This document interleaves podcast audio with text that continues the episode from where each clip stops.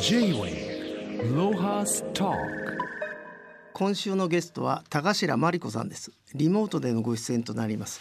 高白さんよろしくお願いします。よろしくお願いします。高白さんは広島県尾道市出身。高校卒業後写真家を志し2006年よりフォトグラファーとして国内外で活動。雑誌や広告の撮影をする傍ら地域の祭りや文化などに関わる人間模様の撮影を続けていらっしゃいます。写真集に大阪熊取町のだんじり祭りの様子を撮ったドキュメント魂引く男たちがあります。まずあの高白さんあの高校卒業後写真家を志したきっかけがまあ、写真家の立木義弘さんとの出会いって書いてあるんですけど、まあ、立木さんも僕よく知ってんだけどどんな出会いだったんですか？えっ、ー、と、最初はですね、たまたま私、あの、広島と、当時広島に住んで、尾道に住んでいて、うん、長崎のハウステンボスというところに、うん、あの、行った時に、はい、たまたま、あの、フラッと入ったミュージアムがありまして、はい、そこに、あの、辰木先生の写真が、あの、有名人の方々を、著名の方々を撮ったモノクロのポートレートのシリーズだったんですけれど、はいそれを見た時に、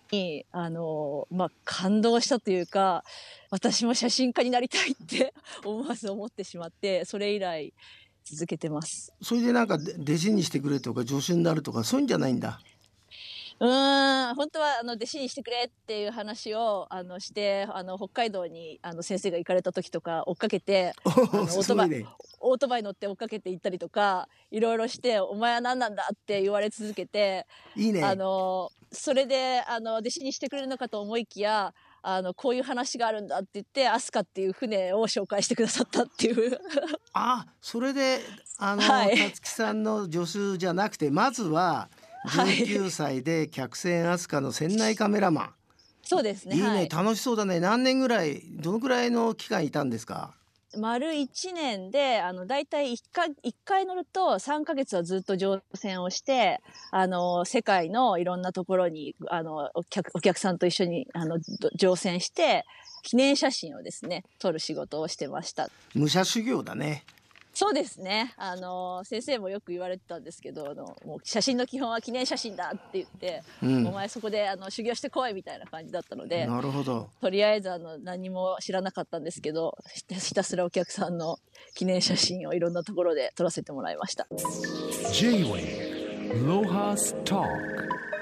まあ、あの高白さんその後、まあい、はい、いろんなお祭りの写真を撮ったりしたんですけどえーはい、東日本大震災の、えー、被災地の復興を写真の力で後押しするイベントに、まあ、参加し、はい、このタイトル「道のくの人」ってさ YouTube で見れるんだけどさ、はい、ここれはさすごい写真うまいね。ありがとう。ございます。これはどんなあの経過で、まあ音楽もいいんだけどさ、えー、はい、作ったんですか？えー、っとですね、その震災が起きた後に、もうずっと悶々としたあの日日が続いてですね、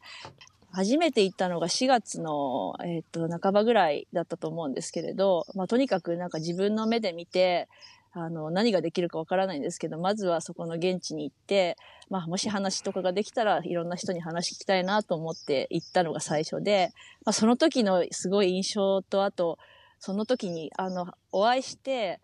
まあ、聞いたお話っていうのが、もうなんかすごく頭の中に残っていて、その、まあ、そのあった、その印象っていうのを、その YouTube の中にまとめて、あの、見たいなと思って作りました。それで、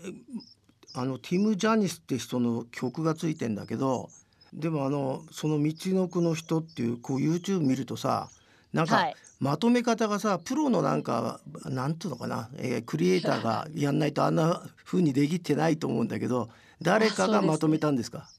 あのその音楽を、音楽と一緒に私の写真をあの、見てくださった、あの、広告プロダクションの音楽プロデューサーの方が、そのティム・ジャニスさんの曲と一緒に合わせて、そういう YouTube で見せませんかっていうご提案をいただいて、あの、一緒に作りました。なるほど。いや、まあ本当に、めったに感動しない私が、あの、ありがとうございます。驚きました。それなのに全然、あの、人に見せ見せることの方ができてなくてですね、あんまり知られてないんで、皆さんき見てください。い。やいや、えっ、ー、と、道のくの人。それで道のくの人で検索するといろんなもん出ちゃうんだけど、まあ、高階さんの名前入れればね、あのそうですね。はい。すぐわかると思いますんで、まああのはい。すごい気持ちのいいあの映像になってると思いました。J-Wave Lohas Talk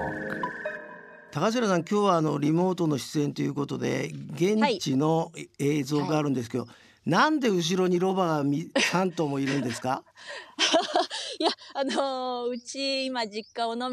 でからリモートでさせてもらってるんですけれど、あのーロバがですね、あの、父がロバを飼っていまして、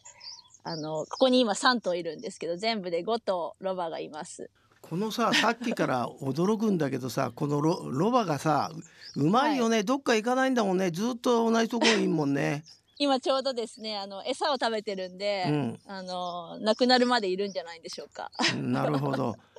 ねこここはいちょっと小高い丘の上なのか鳥の声もすごいし、ね。ちょっとこっち側には、あここに少し海がね。尾道の、いいね尾道水道が少し見えるんです。あのそそもそもそのロバは誰がか買い出したの？えー、とですね、あのー父が9年前に、この今ここにいる1頭目のロバを飼ったんですけど、あのープラテーロと私っていうスペインの三分子って小黒さんご存知ですか？あいやいや知らなかったけどさっき調べた。はいノあありがとうノーベル文学賞を取ってる人なんだね。そうなんです、そうなんです。大変な人じゃん。に日本では全然知られてないんですけど世界だとかなりのあの国で読まれている愛されている本らしいんですけれど、まあ、その本を父が、えーっと父が大学時代ぐらいにあの大学の文学の授業かなんかであの読んでそこにそのロバとあのロバにこう作者が語りかけるようなそういうお話なんですけれど、その暮らしというか、その描写の世界にすごく共感をして、まあ、いつか自分もそんな暮らしがした、できたらいいなと思っていて、9年前に、あの、ついにロバを飼い始めて、その暮らしをなんか実現というか、できたらいいなと思って始めたというのがきっかけです。そうすると、えー僕が今見てるロバちゃんの中のはい。あの最初の一頭がプラテーロとかいう名前なの？もう、ジャストなんです。当たりです。あの、ただですね、あの、女の子だったので、あひどいね。プラテプラにしたんです。はあなるほど。い。それで、えープラテーロの方はでなんかずこ小さいこ転ばみたいに見えるんだけどああの後から来たんですか？男のロバは。男の子の方は4歳年下のロバが、あの、4年後に、あの、ここに来てですね、あの、その中に、その、プラテーロと私の中に出てくる動物の、あの、獣医さんのダルボンっていう名前をつけて、ダルボンって言います。なるほど。はい。えー、とい一体そそのえあなたの家の、まあ、お庭なのかどうか知りませんけど、はい今動物が何頭いるんですか？えーっとですね、ロバが5頭はさっき言いましたけれど、あと、えーっと、羊が羊？4頭。はい。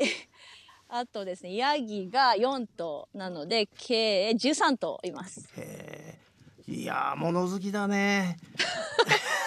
いや、増えちゃったんですよ。本当に最初最初は9年前は1頭だったのが、まあ当然オスを飼うと繁殖というのをしちゃうので、はい。それであの3頭今子供がロバ生まれたんで、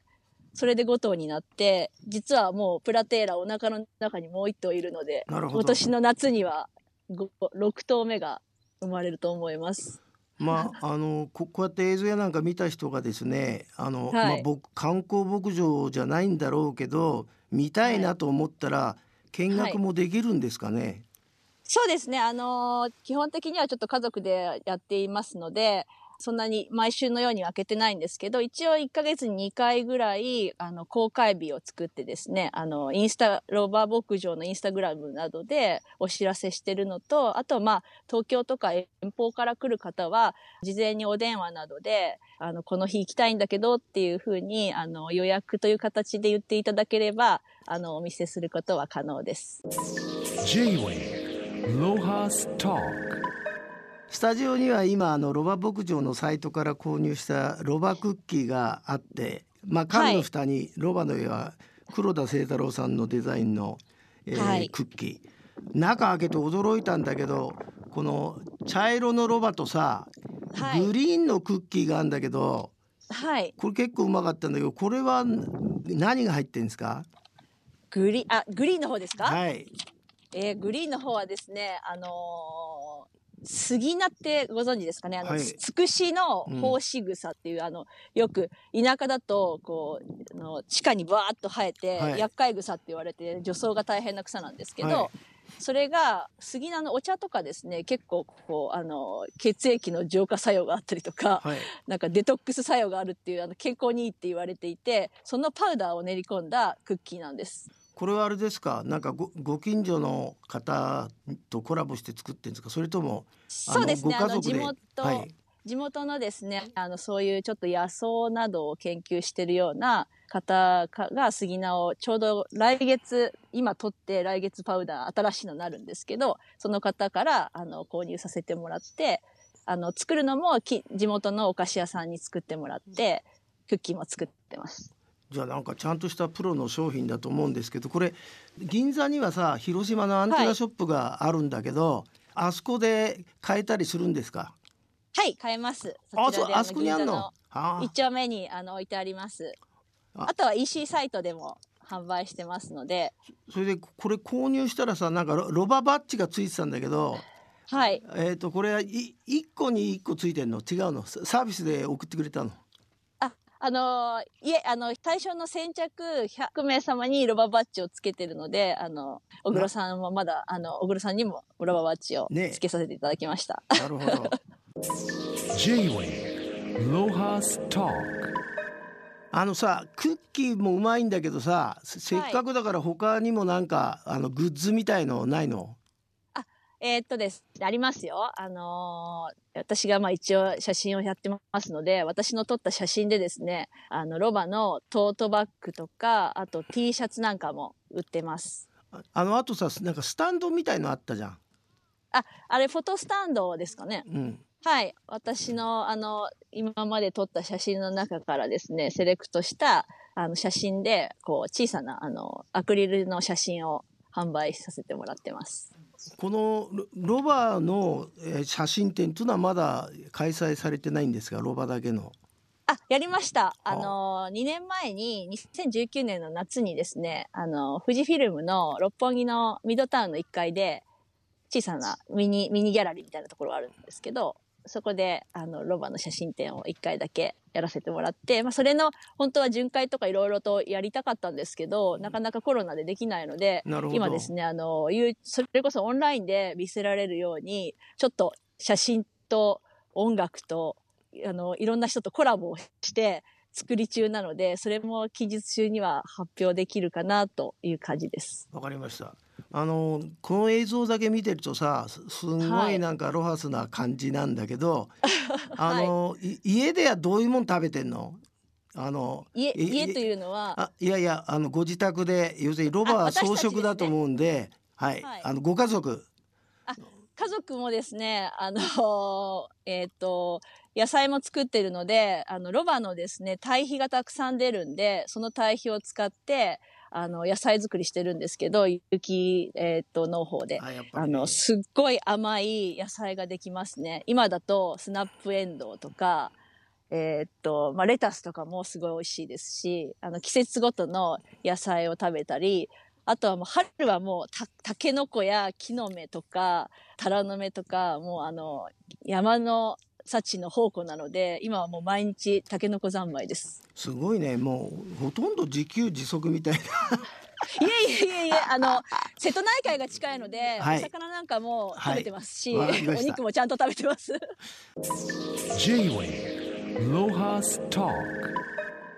あの高白さんは2017年から尾道であの俳句をつ使ったイベントをされてると聞きましたけど、はいはい。はい。これはどんなイベントなんですか、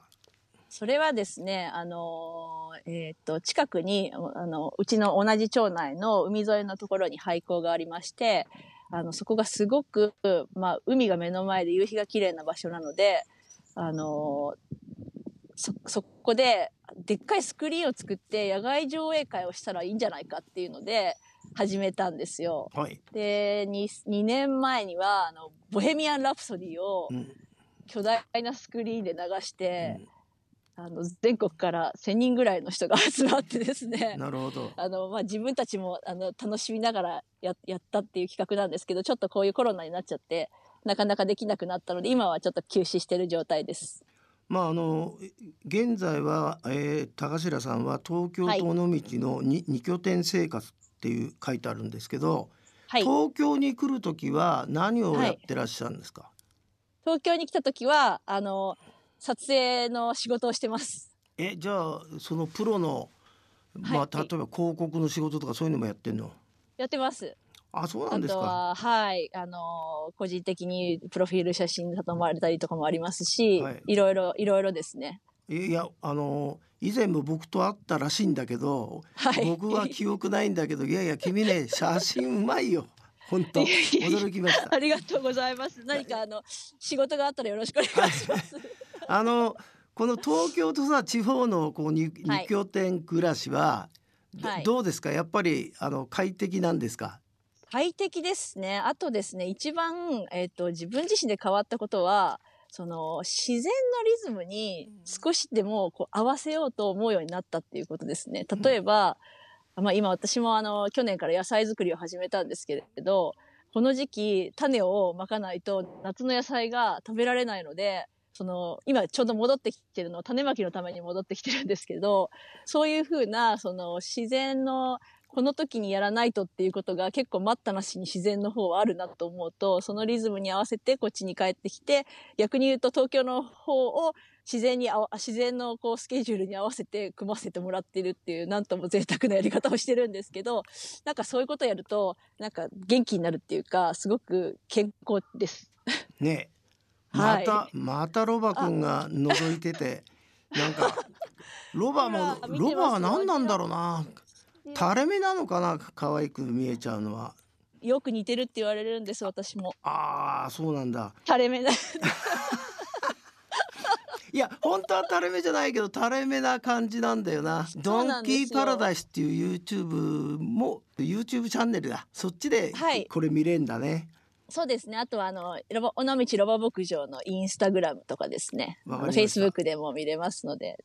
今後ですね、はいそ。のこのロバ牧場って名前ついちゃってるけどこれ牧場にするのかとかあとあなたが今後写真家として、はいえー計画されていること今後の話をちょっと語っていただけますか？そうですね。あの、こ去年、まあコロナの関係もあって、1年ずっとこっちに長くいてですね、まあ、私はその牧場を維持していくことが、あれ、あの牧場を経営していくのかなとか、そのどうしたらいいのかなってちょっと悩んだこともあったんですけど、やっぱりこう、父がその、まあ、9年前にロボを飼い始めて、こう、ちょっとずつ整備をしながら作っているこの、まあ、景色というか景観を、まあ、大事にしたいなと思って、その、それにはやっぱり写真や映像なんかの、あの、で、残していくっていうこともすごく大事だなと思ってですね、そういうことをなんか考えながら、あの、まあ、それにプラス、いろいろ、あの、一緒に体を動かして整備したり、野菜を作ったりとか、そういうふうにも両方やりながら、あの、作っていきたいなと思ってますね。いやあの今日はもう本当に、えーあんまりその癒しを必要としない私もですねなんだかロバが好きになっちゃいましたね。ありがとうございます。あの可愛いもんだねロバはね。知可らなかった。愛いんですよ。本当にあの人懐っこくてですね、なんて言うんですかね、頑固っていうよりは、あの、媚びを売らない動物ですね。まあじゃあドン・キホーテをもう一回読み直してみようかなと思いましたんで 今日はどうもありがとうございました。どうもありがとうございました。J-Wave Rojas Talk